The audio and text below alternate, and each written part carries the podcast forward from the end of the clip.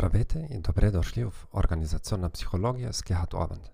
Единственият психологически подкаст в света на 21 езика с немски акцент.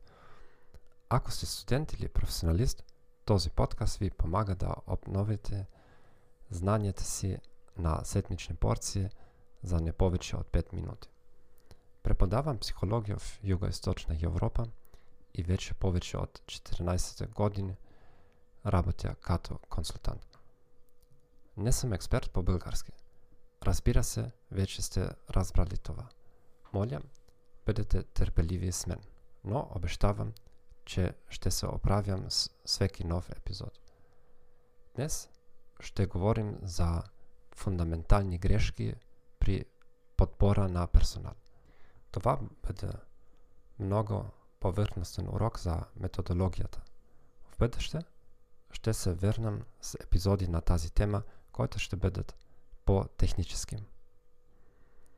Представете си, че имате два критерия. Първият критерий е за подбор. Това може да бъде почти всичко. Оценки за университетска диплома, IQ, рейтингов резултат след интервю, години на подходящ трудов опит – в много страни височината на тялото може да бъде критерий, ако избират кандидати за личната охрана на президента. Вторият критерий ще бъде показател за успешна работа. Отново има безброй критерии за това. Брой продажби или обем продажби, брой жалби – оценки от клиенти или партньори, брой произведени продукти. Ако двата критерия бяха перфектно корелирани или свързани, който в действителност е практически невъзможно, бихте избрали персонал без грешка.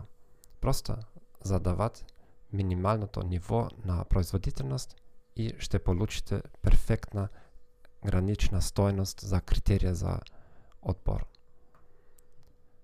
В реалния живот няма две променливи, които перфектно корелират.